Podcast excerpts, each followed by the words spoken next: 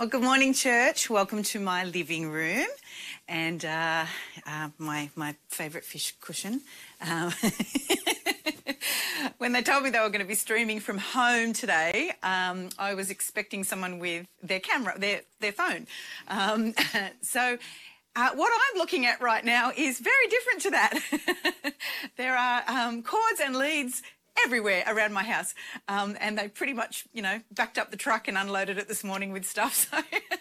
So we're very grateful for our live stream team uh, who uh, have been frantically uh, making this morning happen. Very proud of them.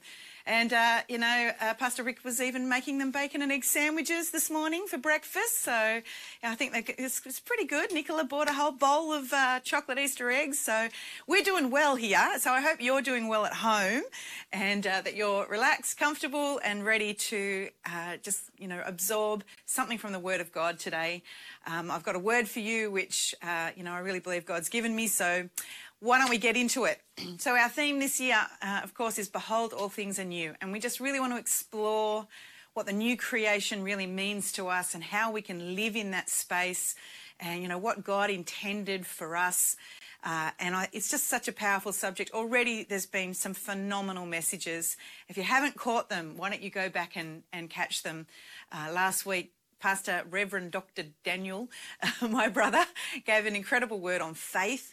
Uh, the week before, you know, Rick was speaking on love, and I guess in some ways I'm I might be rounding out the three, uh, the top three, and uh, sort of speaking in the vicinity of hope uh, today. But um, the title of my message, if you're a note taker, is Jars of Clay. And I thought I, what I would do is look at the thoughts that uh, the Apostle Paul was having as he was leading up to this idea of uh, us being a new creation and the old being gone and the new had come and and so I thought I would uh, you know just have a look at those those few thoughts that he had in, in the lead up to that in Second Corinthians. So if you've got your Bibles, you can turn to Second Corinthians because I actually want to read a bit of a lengthy passage today. Uh, so we're going to go to Second Corinthians chapter 4. And in fact, the title of this chapter in my Bible says Treasures in jars of clay. And uh, we're going to, going to have a look at that. So, therefore, since through God's mercy we have this ministry, we do not lose heart. Rather, we have renounced secret and shameful ways. We do not use deception, nor do we distort the word of God. On the contrary, by setting forth the truth, plainly we commend ourselves to every man's conscience in the sight of God.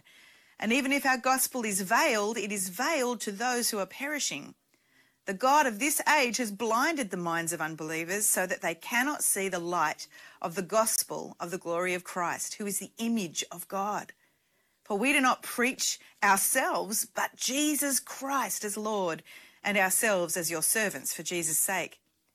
For God, who said, Let light shine out of darkness, made his light shine in our hearts to give us the light of the knowledge of the glory of God in the face of Christ. But we have this treasure in jars of clay to show that this all surpassing power is from God and not from us. We are hard pressed on every side, but not crushed, perplexed, but not in despair persecuted but not abandoned, struck down but not destroyed. We always carry around in our body the death of Jesus so that the life of Jesus may also be revealed in our body.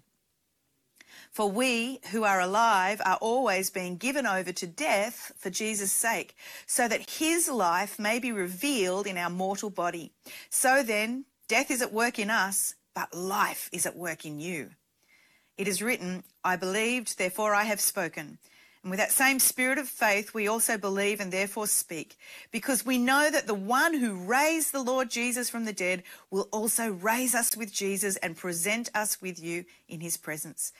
All this is for your benefit, so that the grace that is reaching more and more people may cause thanksgiving to overflow to the glory of God. Therefore, do not lose heart. Though outwardly we are wasting away, yet inwardly we are being renewed day by day. For our light and momentary troubles are achieving for us an eternal glory that far outweighs them all. So we fix our eyes not on what is seen, but on what is unseen. For what is seen is temporary, but what is unseen is eternal. I hope you don't mind that I read the whole chapter there, but sometimes I think you know we really need the context of, of the verses that we that we read and to hear the apostle paul uh, just out outwork those those thoughts um, you know and and leading up to the uh, chapter 5 where he talks about us uh, you know being a new creation is really quite powerful. I love how it talks about the light uh, you know, that, that, that Jesus has been so made known to us, that God has revealed that light to us. And, you know, I was just thinking, we're coming up to Easter, and I was thinking about that powerful image of the curtain of the temple being ripped in two. That curtain that separated us from the most holy of places was ripped in two when Christ died on the on the cross, and it is such a, a, powerful image of how uh, anything that might have stood between us and that holy of holy that stood between us and that presence of God has been taken away because of Jesus. That what's what's been veiled, what is his uh, darkness and unrevealed for uh, for the lost has been revealed to us.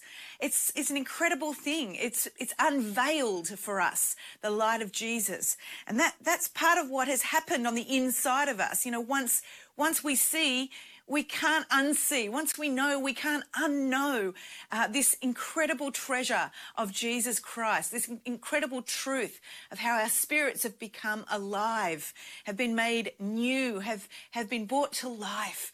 And you know that that uh, you know the way the Apostle Paul describes the fact that we've been, you know, essentially put to death and yet resurrected. You know that we carry death and life. You know that death to sin, but life, resurrected life, is is just an incredible thing, uh, and you know one of those great mysteries to ponder, probably for the rest of our lives. Um, so I, I just want to I just want to bring a few more thoughts around this and because I think sometimes we we find the tension between this inward renewal and this inward life, this resurrected life, in stark contrast contrast to our flesh, which is essentially uh, a perishing a perishing thing. These jars of clay that Paul describes. It was I, I think that's just a perfect metaphor for for uh, for how we how we carry around this great treasure in these very flimsy jars of jars of clay, our, our bodies. Um, and so Paul's showing us this tension between the natural circumstance and the spiritual reality that we have. And I love how he says, We're hard pressed on every side, but not crushed, perplexed, but not in despair, persecuted, but not abandoned, struck down, but not destroyed. Uh, if uh, any of you have had a bit of a wild week with the floods, you may be feeling rather crushed and knocked down and uh, uh perplexed, maybe at, at, some of the some of the things that might wait in in front of you right now as you contend with uh, your home um, and the results of flood. We're certainly doing that with the church building. The staff is getting all ready for a big cleanup at church.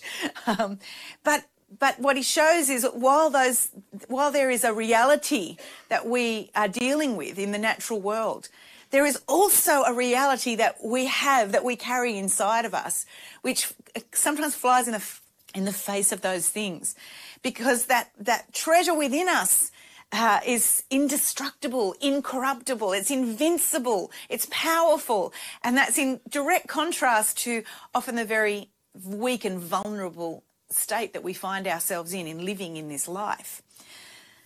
So it's a challenge to reconcile those things, and uh, and certainly not just in this last week of uh, contending with floods, but this last year of contending with pandemics and bushfires and drought and all the things that we contend with. Uh, this is life. Sure is life in Australia, that's for sure. a land of droughts and flooding rains. Uh, it's life here in our in our world uh, that um, that meets, uh, you know, a, a reality that meets us that is very confronting and reminds us of our vulnerability, reminds us of our weakness. And yet all of that is so that God can show how mighty and powerful he is because what he puts on the inside of us is so indestructible. It's so untouchable so immovable by by those circumstances that of, that affect these jars of clay. And he encourages us right in the middle of that and he says you know therefore we do not lose heart. Though out, outwardly we are wasting away yet inwardly we are being renewed day by day for our light and momentary troubles are achieving for us an eternal glory that far outweighs them all. And then he says, So fix our eyes. So this is important. We will fix our eyes not on what is seen, but on what is unseen. Since what is seen is temporary, but what is unseen is eternal. We've got to fix our eyes. And he goes on to say in 2 Corinthians uh, chapter 5, he says, For we know that if the earthly tent that we live in is destroyed, we have a building from God, an eternal house in heaven, not built by human hands. Meanwhile, we groan, he says. We groan, longing to be clothed instead with our heavenly dwelling, because when we are clothed, we will not be found naked, or if you like, not be found vulnerable. And we feel that vulnerability so much. He says, For while we're in this tent, in this tent, we groan and are burdened because we do not wish to be unclothed, but to be clothed instead with our heavenly dwelling. That's coming, people. So that what is mortal may be swallowed up by life. Don't you love that? Swallowed up by life.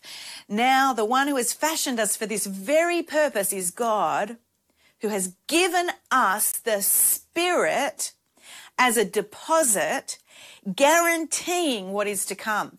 These words are really important for us, really important. Um, I, I love that. I love that thought that God has actually fashioned us for eternity, which is why we never think life's long enough. It's not it's I definitely feel that. Life is definitely not long enough. It's taking me a lot longer to look after this earthly tent. It's taking a, lot more work, a few more doctor's visits these days to look after this earthly tent. And it all just feels very unfair. and that's because God has fashioned us for eternity. This life will never be enough. And this life was never meant to be enough because there's more coming. And the fact that, the, that God, the Father, has given us the Spirit as a guarantee of what's to come is so important. A deposit. It's almost like He's given us an early sneak peek at our inheritance by giving us the Holy Spirit. And I want you to think about that for a minute, about what that shows us, you know, that, that indwelling presence of the Holy Spirit, what that shows us um, about about eternity and about our life after this one, which we know is not enough, right? Okay, he's our guarantee. He's our down payment. He's our he's our early inheritance, and um, and I was thinking about how when sometimes you buy a house and you put a big deposit down, the person who's selling you that house can't touch that deposit until it's all done and dusted. But you know the Holy Spirit's different. He's a deposit we're meant to take out and use and spend and spend time with and enjoy the fruits of and you know, you know enjoy the gifts that he gives us and to exercise them and explore them and understand them. And and and th- this this deposit that has been given to us is indestructible. This this treasure in this jar of clay that is indestructible. It's amazing. You know you think sickness can't touch it it can't touch it. It can touch my earthly tent, but it cannot touch this deposit of the Spirit. Fires and floods can't destroy it. Persecution can't destroy it. You know, abuse can't destroy it. Relationship breakdown can't destroy it. Uh, bigotry can't destroy it. Racism can't destroy it. Uh, abandonment can't destroy it. Rejection can't destroy it. All these things might give the clay jar a really good bashing, but it cannot touch the treasure within. It can't touch the treasure within. You and I have been made new. Something has been made new in us. A treasure is within us that is indestructible. And I think that that's one of the powerful keys of remembering how to live as a new creation. So there's kind of three things, because three is the magic number, three things that I thought we might just explore as to how we live in this, in this new, how we, how we live in this treasure, in this state of this treasure, rather than living so consciously in our jar of clay. So the first thing is just this fix your eyes. Fix your eyes. I actually looked up the dictionary. Uh, I know what fix means, but I wanted to read it in the dictionary. And it, it means to fasten something in position so that it cannot move. You think about that when Paul uses this word to fix your eyes, not on what is seen, but on what is unseen. To fix them, to fasten them in position so that it cannot move. And I guess he's got to remind us of that because the truth is our, our focus, our attention is regularly taken to our earthly tent, our earthly reality. And he's saying, come on, move your, move your eyes back, fix them in position so they cannot move to the, to the stuff that is imperishable rather than the circumstances without. Because, you know, when we feel blown by the wind, we can know that there is something that anchors us to perfect peace, to perfect hope, that anchors us to a Saviour, to a miracle working God. And He can change things or He can change us. Either way, He's always at work for our good. He is that powerful anchor. I was thinking about one of my favourite movies from the, uh, I think it's from the 80s, maybe the 90s, uh, Twister. I don't know whether you've seen it, but Bill and Jo, they are uh, uh complicated love story there, but we won't go into that. Uh, but they are storm chasers. And Jo, as a child, saw her father taken up by an F5 uh, hurricane, F5 uh, tornado, and uh, they never found him again. And so she's had this morbid fascination with uh, with tornadoes and trying to understand them. And so they've got a, a, research team that love to chase down storms, and you know their goal is to try and get this newfangled technology up inside the tornado so they can understand it. It's all very very exciting, except at the end when they find themselves being um, chased by by an F5, which is kind of the biggest uh, that you can get. That they're, they're actually being chased down by uh, one of these tornadoes, and uh, they've gotten too close, and they can't get away from it. It's just massive. And uh, and so they they run and they they find a, a, pump house, essentially a pump house on a on a farm, and uh, they, there's these pipes that go down 30 feet underground and they, they know that their only hope of not being taken up by this tornado is to actually strap themselves, tie themselves down, and they strap themselves to these pipes and, and just anchor themselves with it. And of course, the, the tornado comes through, it just rips the whole building of the pump house up into the sky, and uh, you see them kind of hanging there with their kind of feet up in the air, uh, but tied to this anchor. And, and this is what it's like when we fix our eyes to to the supernatural realm, it doesn't matter what kind of storm throws itself at us, we are deeply anchored to something that will not move because the, the Spirit of God is immovable to these, these circumstances of life. And, and this is what's within us as the new creation. This is what lives within us. So we've got to fix our eyes on that. And when our eyes, when our, when our uh, you know, our vision and our focus, our attention gets taken away from that, we've got to just keep reminding ourselves of that. No, no, I've got to get back to, to focusing on what is unseen because that's immovable. Everything else around me, very movable, very destructive. You know, I can feel very vulnerable, but in fact, when I'm anchored to that, I, I will not be moved. So that's the, that's the first thing. The second thing, the second thing is simply this, that we've got to learn to hold lightly. You know, Paul's always reminding us throughout the scriptures that we're not of this world. He calls us aliens, sojourners, foreigners. Uh, that's that's how he describes us as Christians. We're not of this world. We're of a different world. And uh, you know, as believers, we understand the very temporal nature of this life, uh, and it's disturbingly short because, like I said before, we are wired for eternity, and, and this life isn't enough. But I really want to encourage us to hold lightly the things of this earth because we know there's more. Hold lightly to these things. I've been very concerned about the, the tone uh, that we hear coming from all corners of the earth today. Uh, you know, this sort of mass hysteria about the fact that the earth is dying, that man is destroying earth, and we've got only a few short years to turn things around. I want to address that, and young young people, Uh, parents of young children, I want to tell you that your kids are being scared to death by by really a, a, um, a wrong idea of, of the earth. It's a wrong idea because earth was always meant to be a temporary thing, just as our earthly tents are a temporary thing. God has always ordained a beginning and an end for this planet. And, and I actually want to read to you from Revelations, uh, you know, this vision of, of what that looks like. Revelations 21, it says this. Then I saw a new heaven and a new earth, for the first heaven and the first earth had passed away. They passed away. There was always meant to be an end to this earth.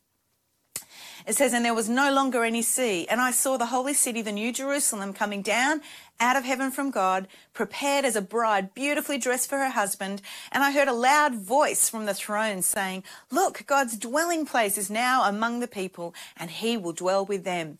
They will be his people, and God himself will be with them and be their God. He will wipe every tear from their eyes. There will be no more death or mourning or crying or pain, for the old order of things has passed away. It's always meant to pass away. So I, I think the hysteria and the panic that the earth is experiencing right now is maybe maybe picking up the the fact that earth does have a time limit but with a misguided notion that somehow man can control that because I'll tell you we can't add a single day to the life of this earth, and we cannot add a single day to our life because it is all in God's hand and God's perfect timing. And while I'm a big fan of being a good steward of the earth, absolutely a big fan, I really want to encourage you to make sure that you are not getting caught up in the hysteria over, over the earth uh, running out of time because God does have a time limit on the earth, just as He has a time limit on us. So we've got to hold on to this life lightly. We need to hold on to it lightly because there's more to come. This isn't it. There is more to come. And I want to encourage you, by all means, suck the marrow out of this life. Enjoy it to its full. Uh, but you know, your ability to experience joy and adventure and wonder and awe and love and purpose and relationship, those things are all waiting for us in eternity as well. There are a few things that we get to do in this life that's not about the next life. Things like exercising our faith and our hope. When those things are fulfilled, we don't need them anymore. When we're there in eternity with the Lord, we don't need them anymore. Things like sharing our witness of who Jesus is and what he's done for us. Those things, those things must be done in this life. But there's so much more waiting for us in eternity. So I want to encourage you, you can't add or subtract a, a, a day from your life or from this planet.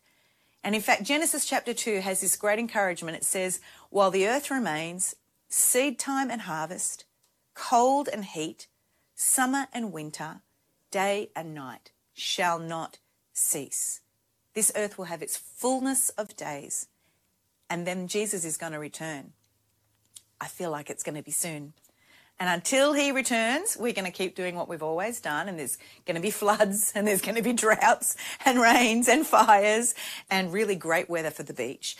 Uh, and when, when the Father gives his nod, Jesus will return and everything will change. So I want to encourage you hold lightly the stuff of this earth.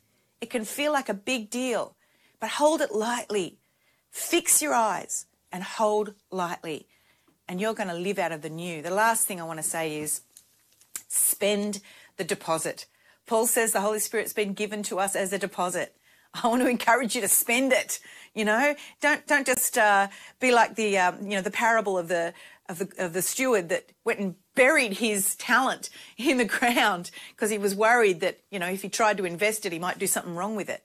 It's like no, no, no. The Holy Spirit wants us to to commune with him and connect with him. He, he wants us to learn about the gifts that he's got for us and he wants us to live in the fruit of, of his presence within us. This is the great treasure within. He wants us to be able to break free, uh, uh you know, of, of things and, uh, and break free of oppression and, and throw off victimhood and, uh, you know, to live powerfully and to be able to release forgiveness and to become Christ-like in every way. Listen, He wants to provide us that um, connection to the supernatural realm where we see signs and wonders, where we see miracles happen. This is the power of God revealed to us. This is the Holy Spirit. It's powerful. The advocate, the counselor, the comforter, the one who guides us into all truth. Spend the deposit. I really want to encourage you today to do that. And th- that's how you live in the new.